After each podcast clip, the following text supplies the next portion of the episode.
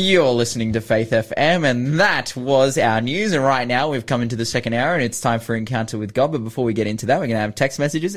Okay, so um, we're finally getting to some text messages. We had a bunch of them sent through from ages ago, but this one reads: Read Marvin Moore's Signs of the Times editor book, The Coming Great Calamity about asteroids and Scripture.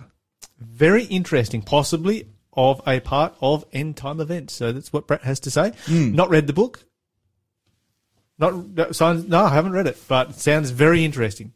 All right, let's go over here. Uh, let me see what here. Da, da, da, da. Where are we going? All right, here we go. Here we go. DART, DART Space Mission. Didn't we see this happening in the movies? The thing is that over the years, many asteroids that have passed very close to Earth have not been picked up by the astronomers. Still, you won't know till they try. So it's an interesting thought. I mean, the great thing about um, asteroids is that we don't have to worry about them. Yeah. The world isn't going to end with an asteroid. we, yeah, we know how the world's going to end because we've already read the book. We've read the end of the book. But at the same Doesn't time, I kind of want to send a spaceship to run into asteroids. Oh, it's like, just how could you not want to do something like that? You know, I mean, it's just human nature to blow things up. to run it? into an asteroid at 15,000 miles per hour. Let's just make a massive hammer, attach a rocket to it, and see what we can smash. yes, dude. Let's just shoot space, bro. It's like, it's like all this is is signed. I think this is just scientists having fun. It's just like, what can we do that today? NASA doesn't want Let's to lose and- their government budget. let's go and smash something big. let's let's have the biggest hammer that's ever been made. Dude, that's awesome. Uh, What else is going on? Um, okay, so all the weapons placed in space are really there to try and destroy Jesus and his army at the second coming. Ooh. Mm, do you think Satan would attempt that? I do. He's insane, after all, and his hate has no bounds. He will also try and attack the New Jerusalem on the earth after the millennium. Interesting thought. Interesting thought indeed. Okay, Joe Biden removing protection for foster care and adoption agencies, another way for pedophiles to take over. Dude, so true, bro. So true. oh, it's, it's so bad. What's amazing me is that many government agencies know this, and many good people in these agencies have been trying to stop it for many years, but their bosses won't allow them to do anything. Something got to give. All this is insanity. I will say this. I will say this. That there are many people living in Christian relationships who use their Christianity as a way of gaining trust to be able to adopt uh, or foster children that they can then abuse. And of course, that's what lands in the news the most because it shouldn't be coming from Christian agencies or, or Christian families. And so it always hits the news because like, wow, how did that happen? Whereas when uh, somebody does it, you know, that is not a Christian, we, we're not so surprised because they don't have that, you know, that same moral code that a Christian has and it doesn't hit the news and hit the media in the same way. Okay, Victoria's law against religious institutions, how will they survive? It's like asking the fox to look after the benefits of the chickens in the pen. It's a very good analogy. Um, all these politicians have gone to war against God. That is the insani- the definition of insanity. They have already lost. Your own families will suffer the consequences. Yeah, I tend to think that um, you know if I was running a church down there, I'd just close all the schools. I just close them. It's like we're not going to operate under this. Schools are closed. Andrews, you got a bunch of extra students to take care of. What are you going to do? Uh, narcissistic personality disorders. Oh, yeah, we already mentioned that one. Um, do you think that the names given to the iPhone and the iPad are a coincidence? Not in a world that Satan claims as his. Well, it's interesting because there's also um, While Lyle's reading that off his iPhone. Yikes. Yes, reading that off my iPhone 8, which has a picture of an apple on it with a bite coming out of it. Yeah. That's heavy, bro. That's why I use Samsung. Your more righteous phone over That's there. That's right. But I got an Apple computer, so. But it is very, very interesting that, you know, all of that symbolism. I, I, I you know, everybody's recognized the apple and where that originates from. We all get that. Uh, comes from the Garden of Eden, the concept of the Garden of Eden and the bite out of the apple. Uh, the iPhone, I hadn't picked that up before. Now I'm just like, wow, that's so obvious. How did I ever miss that? I love studying symbolism and symbology and mm. so forth. Missed that one. Yep. Anyway, let's get into our Bible study this morning. And remember, reminder that we would love to hear from you about the Bible study. We talk about all kinds of things here, but the most important thing that we do every day is spend time in the Word of God. Yes. And we would love to hear your thoughts on the Bible study this morning. So we're going to begin in the book of, let me just find here, Galatians chapter Oh, 6. Galatians. Yeah, and I just want to remind everyone that I am not a narcissist. I, Oh, I, I Good to hear. am not a narcissist. Just, just thought everyone should. know. I'm actually a really good person, Uh-huh. and uh, not a narcissist at all. So And you don't talk about yourself ever? never, never. And I just want everyone to actually know that I don't talk about myself because I am not a narcissist. Because I'm a really good person. Ah, dear. Uh, you, you, you're one of these people that you're such a good person that you can thank the Lord that you are not like others, right? exactly, exactly. Yeah, that parable has to be. You know, and I think uh, I think Jesus incorrectly condemned. Oh no, I don't want to say. I don't want to say. I don't. Yeah. Now I'm just saying blasphemy, guys. Was, it was a prank. we were having fun up until that point. uh, well done. but it happens. Well caught. It like people. People will throw out the word of God. Like and I mean, I I've personally experienced Christians, you know, sitting there in Bible study with them, showing them what the word of God says, and like self-professed Christians coming to the conclusion that actually the Bible says that, but I do not agree, so I will not follow. And you know, just given our study of narcissism, and like one of the big points is that you're looking for self-validation. It's like when the Bible doesn't validate you, then it's I think it's very easy for a narcissist, which is crazy because it's like how can you argue with God as a professed Christian? But even a narcissist in that situation will openly say, actually, no, um, I don't agree with you know they'll they'll phrase it as like I don't agree with you, but in reality, all you've done is read Bible verses to them, and they're like, I don't agree with the Bible, That's right. and it's oh, it's heavy. It's It is. heavy. It is. I've, I've had people in Bible studies tell me they don't agree with the Bible. Yeah, You know, and and and, these are devout Christians, like full on fundamentalist Hmm. evangelical Christians, and you read a verse from the Bible that contradicts their beliefs. their doctrine that they have an emotional attachment to, Hmm. and they just and I've just had them turn around and say, "No, the Bible's wrong." Mm. On that verse, the Bible is wrong. I'm like, what Oh, do oh, I do now? Uh, because it's, the it's pretty Bible's much, wrong. it's pretty much the end of the Bible study at that particular point. yeah. Because if you can decide what portions of the Bible are right and what portions are wrong, then Hmm. What what point is there in studying it? Just go and do your own thing. Don't don't claim to be a Christian. Just do your own thing and say, "Hey, I, I have an ideology. I have a philosophy that I live my life by," and make it up Hmm.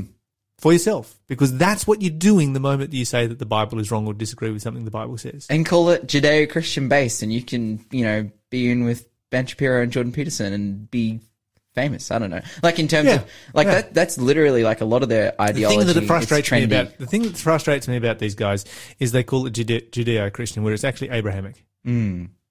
And I, and I think that uh, they actually leave out Islam for ideological political reasons. That's oh, so true.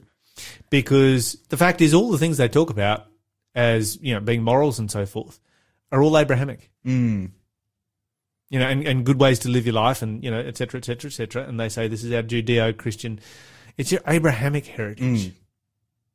Now, when I say Abrahamic, I'm talking about uh, Judaism, Christianity, and Islam. I'm not including, you know, the multitude of other minor Abrahamic faiths because I just don't know enough about them to comment. But anyway, Yeah. But I think what we're seeing here is essentially the points being made that people are willing, I think because narcissism exists, so that people can be validated, they're willing to align themselves with whatever political, you know, or ideology or whatever ultimately gives them status, mm-hmm. makes them seem important. and the thing that I often find is with a lot of the principles that you know these guys that claim Judeo Christianity as their basis for, well, I'll talk about in a second. You're listening to Faith FM, positively different radio. But a lot of the principles are much more heldly, s- strongly held and backed and defended by Islam than they are by Christianity or Judaism in a million years. You know, it's just mm. look at marriage and the family. Yeah. Islam defends that so much more strongly than what Christianity or Judaism does. Mm. Christianity has been watered down to the point of impotence, and Judaism has become a culture rather than a religion amongst. You know, when I was in Israel, the majority of Jews are atheists or secular people that practice their religion because it's their culture. It's even less of a culture. It's actually just their race for so many of them. For so many of them, yeah, it's true.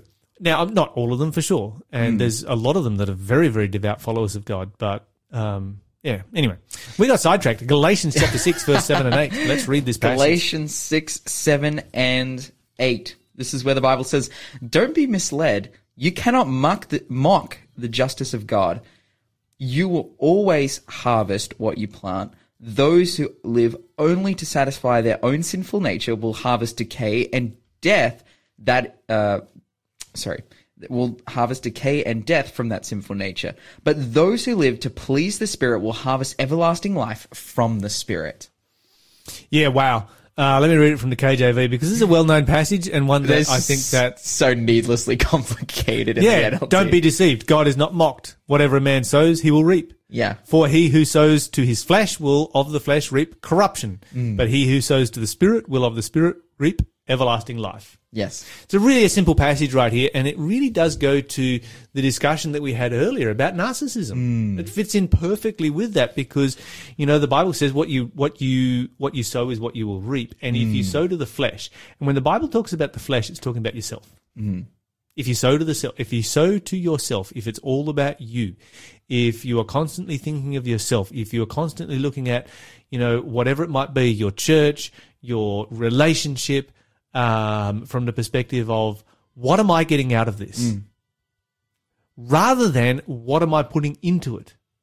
yeah, and it extends further as well. You know, career, you know, money, investments, all kinds of things. Like, oh, it's so true that like it's almost corny when you hear people say, "Oh, you know, don't care about money because you can just lose it all." And it's like, oh, but there needs to be some level of care, right? You need to have some level of of, of caution, and and you know, people like, "Oh, money makes you sad." I'm like, oh, well, you, you know, there's arguments against that as well, where money can enable you to do a lot of different things and give you a lot of different opportunities. At the same time, um, I've very much been on the other side of life where like my parents went through bankruptcy and we went from like, I, I, I grew up like quite wealthy uh, and not rich, not like super rich or anything, but my parents owned a company that did well. And so we were wealthy and I could race motorbikes and all those kinds of things.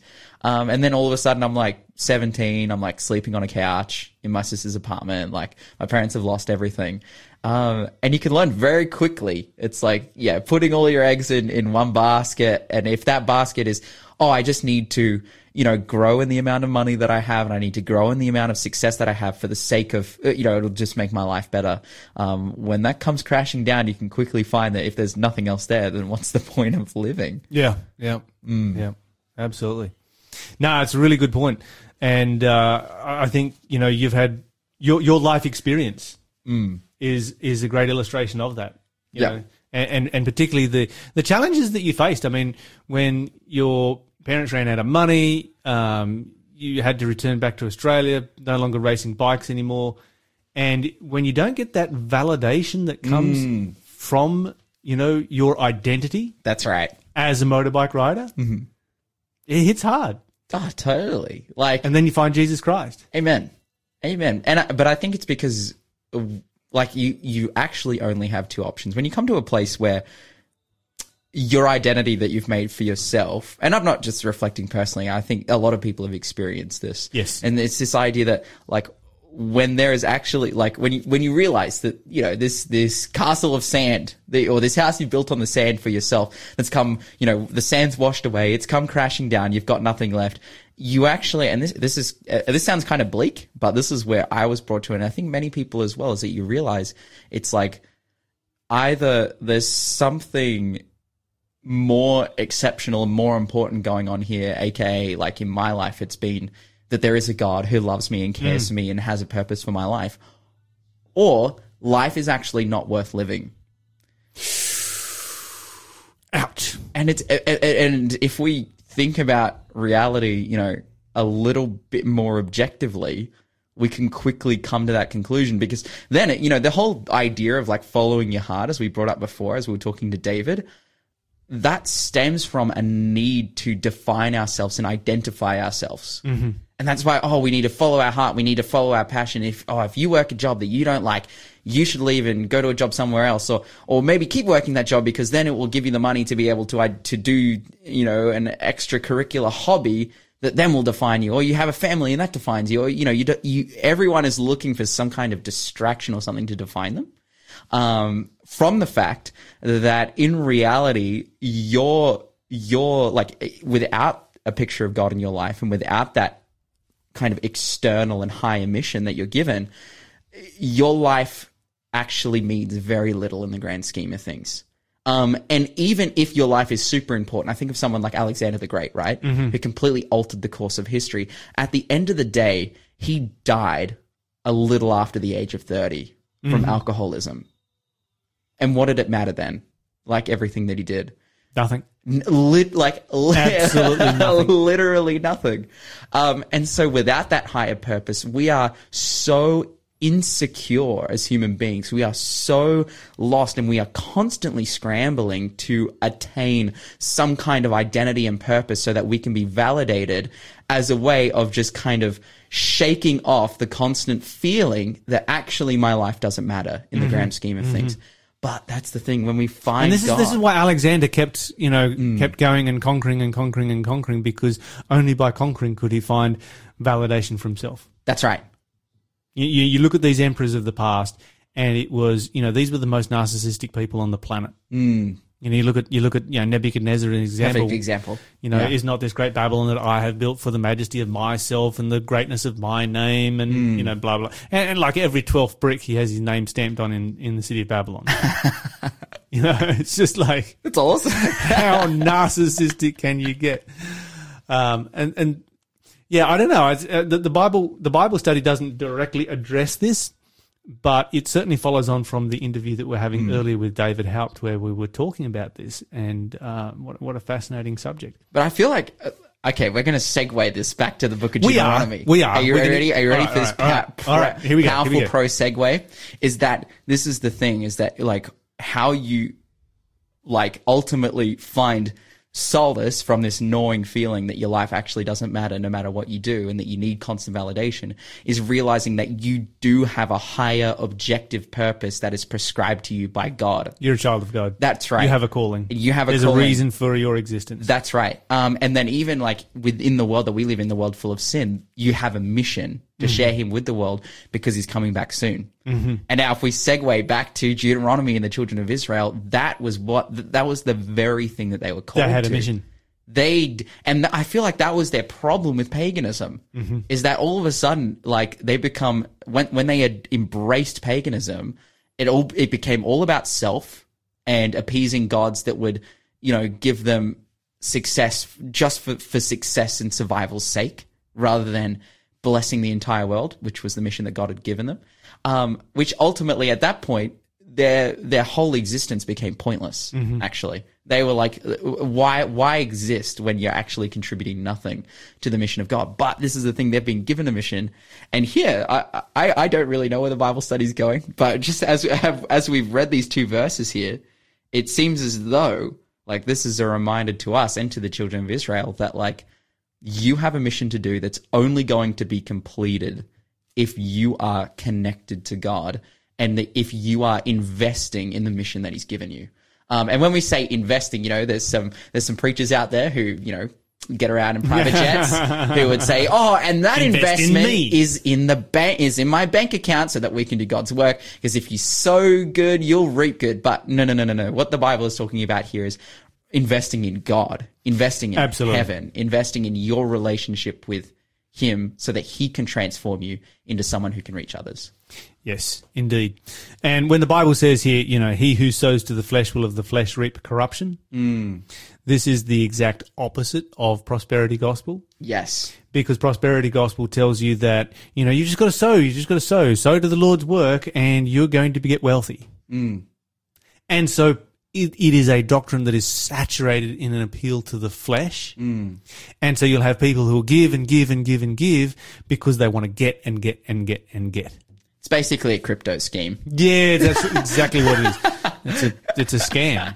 It's a, one of the biggest religion scams. You're listening to the Breakfast Show podcast on Faith FM. Positively different. I got this amazing uh, thing that's just come through on my phone. Um, you're probably all familiar with. Well, I hope you are familiar with Chris Randall and his story. We featured it some time ago, and we spoke about it several times. He's kind of one of our Faith FM heroes around here. Um, you'll often hear from Chris on the text message and so forth.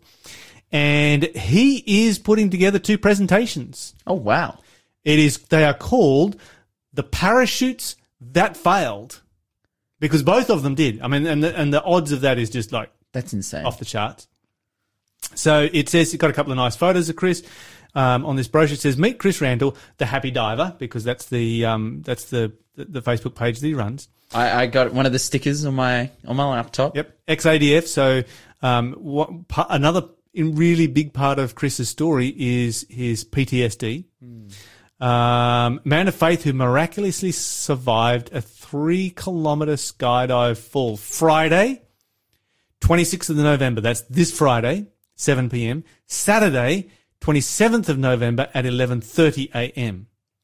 Um, this is at the Warrnambool SDA Church, 101 Lava Street in Warrnambool. So if you're in Victoria, um, anywhere around that area, uh, this would be something I would drive. I would drive a couple of hours to go and hear this. This this amazing, amazing couple of presentations. I hope they actually play them on Faith FM. They need to be recorded and played on Faith FM because his story is just sensational. If you haven't heard it, then uh, yeah, you'll have to dig back through the um, the podcast. It'll be there somewhere from a couple of months ago. All right, let's get into our Bible study. Let's read Deuteronomy chapter 30, verse 1 to 10. Well, that's a big skip. We're in chapter four. Now we're in chapter Yep. thirty. We're, we're Don't worry really about those middle chapters. We're going to have to do some big skipping if we ever make it to the end of this book. doing some uh, some big skips. All right, here we go. Chapter thirty and verse 1 to 10. 1 to 10, the Bible says, In the future, when you experience all these blessings and curses I have listed for you, and when you are living among the nations to which the Lord your God has exiled you, take heart with all these instructions. If at that time you and your children return to the Lord your God, and if you obey with all your heart and all your soul all the commands I have given you today, then the Lord your God will restore your fortunes. He will have mercy on you and gather you back from all the nations where he has scattered you. Even though you are banished to the ends of the earth, the Lord your God will gather you from there and bring you back again. The Lord your God will return you to the land that belongs to your ancestors, and you will pros- uh, possess that land again. Then he will make you even more prosperous and numerous than your ancestors.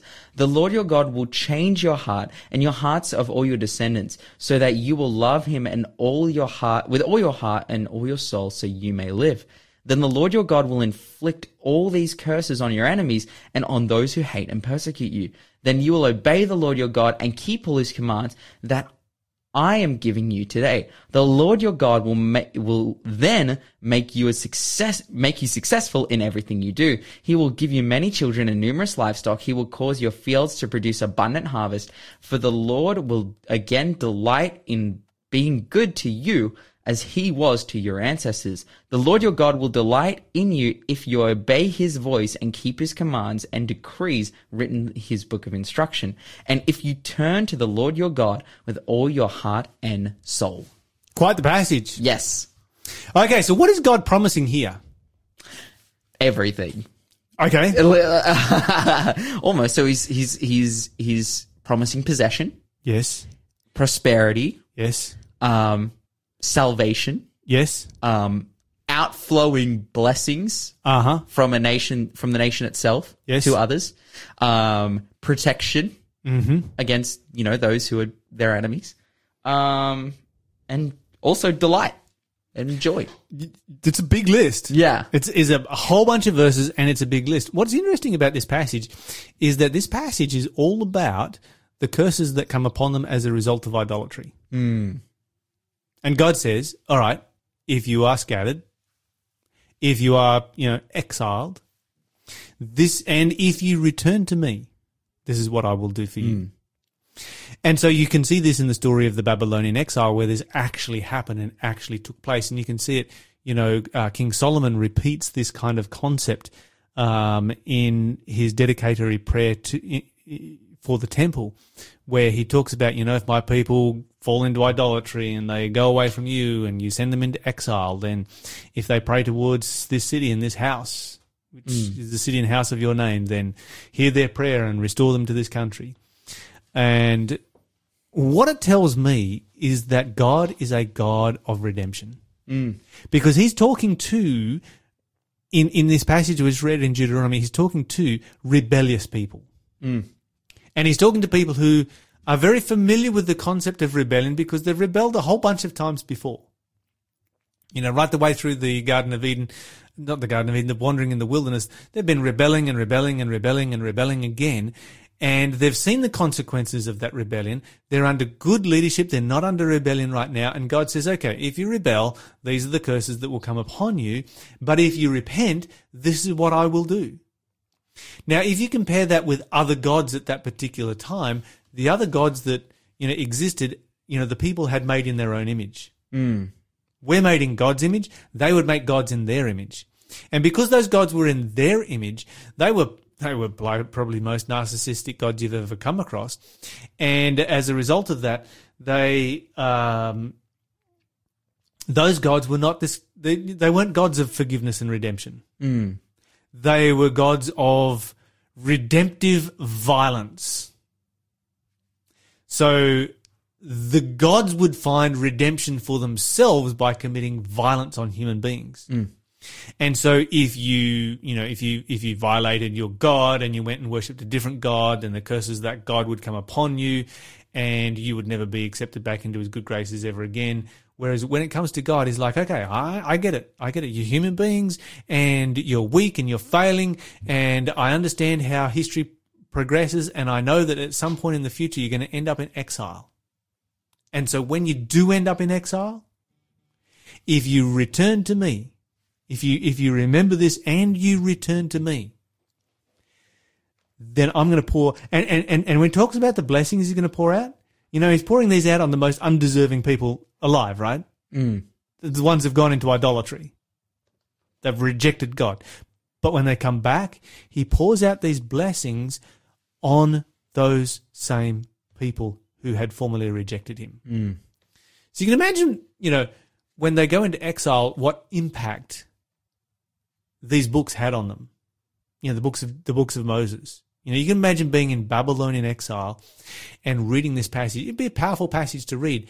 And this is why, you know, Daniel does what he does. Opens his window towards Jerusalem, towards God's city, towards the temple and prays three times a day. You're listening to the Breakfast Show podcast on Faith FM. Positively different. Right now, it is time for. Question of the day. All right, so our question of the day is What was the sign of the prophet Jonah?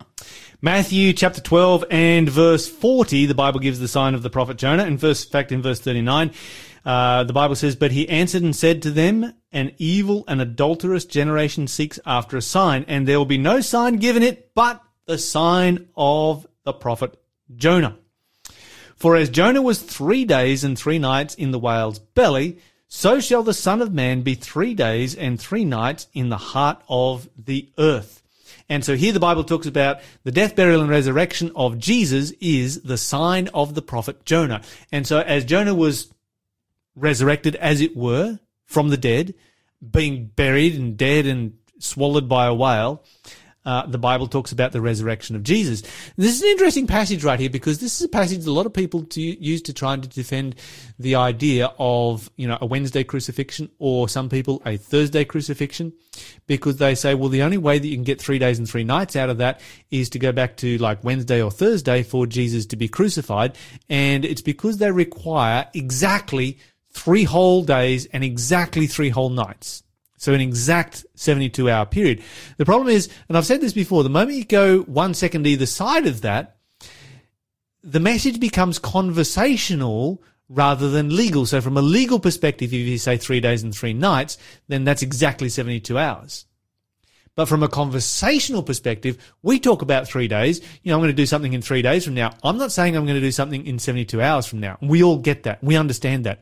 And Jesus, Jesus spoke exactly the same way. So if you go over to Luke chapter 13 and verse 32, the Bible says, go and tell that fox, that's Herod, behold, I cast out devils and I do curses today and tomorrow and on the third day, I will be perfected. And this was a cryptic prophecy of his resurrection. And we see that very clearly in the next verse. He said, where he repeats it, he says, Nevertheless, I must walk today and tomorrow and the day following, for it cannot be that a prophet perish outside of Jerusalem. And so when Jesus talks about his, uh, his death, burial, and resurrection over that three day period, he says it'll start today it will continue tomorrow, and then it will end on the third day.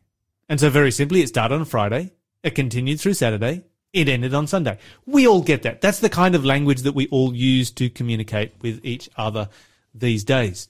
Now, what does the Bible say? And what I find fascinating is you find people who will latch on to this one verse, the sign of the prophet Jonah, and they will die on this one verse while ignoring every other passage of scripture that relates to the return of Christ.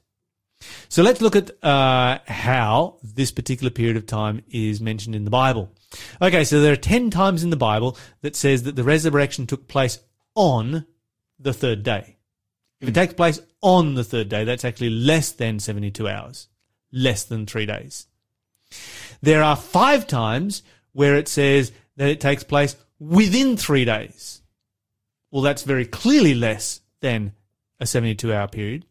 There are two times where it says after three days. That's more. You know, after three days, such and such happened. That's more than three days. There is one place where the Bible says three days and three nights. That's a 72 hour period. And this is a great mistake is to take one passage of scripture and build your doctrine on one passage of scripture rather than building it on the whole of what the Bible has to say on a particular subject. So there's a couple of uh, there's a couple of points that we need to point out, and first of all uh, is that the women did not arrive to embalm the body, body until Sunday.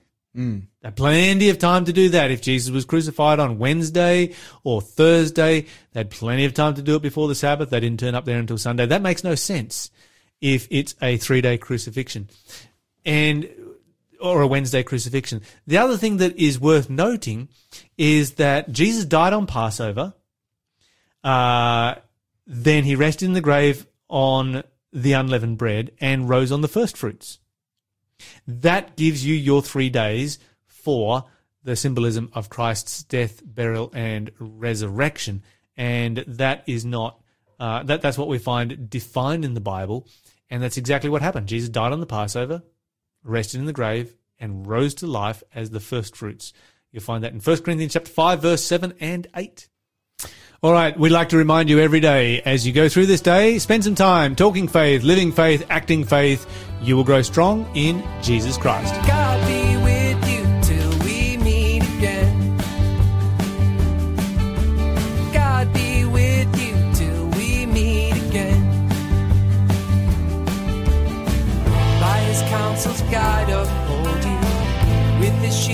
Securely fold you. God be with you till we meet again. Until we meet again at Jesus' feet again. God be with you till we meet again.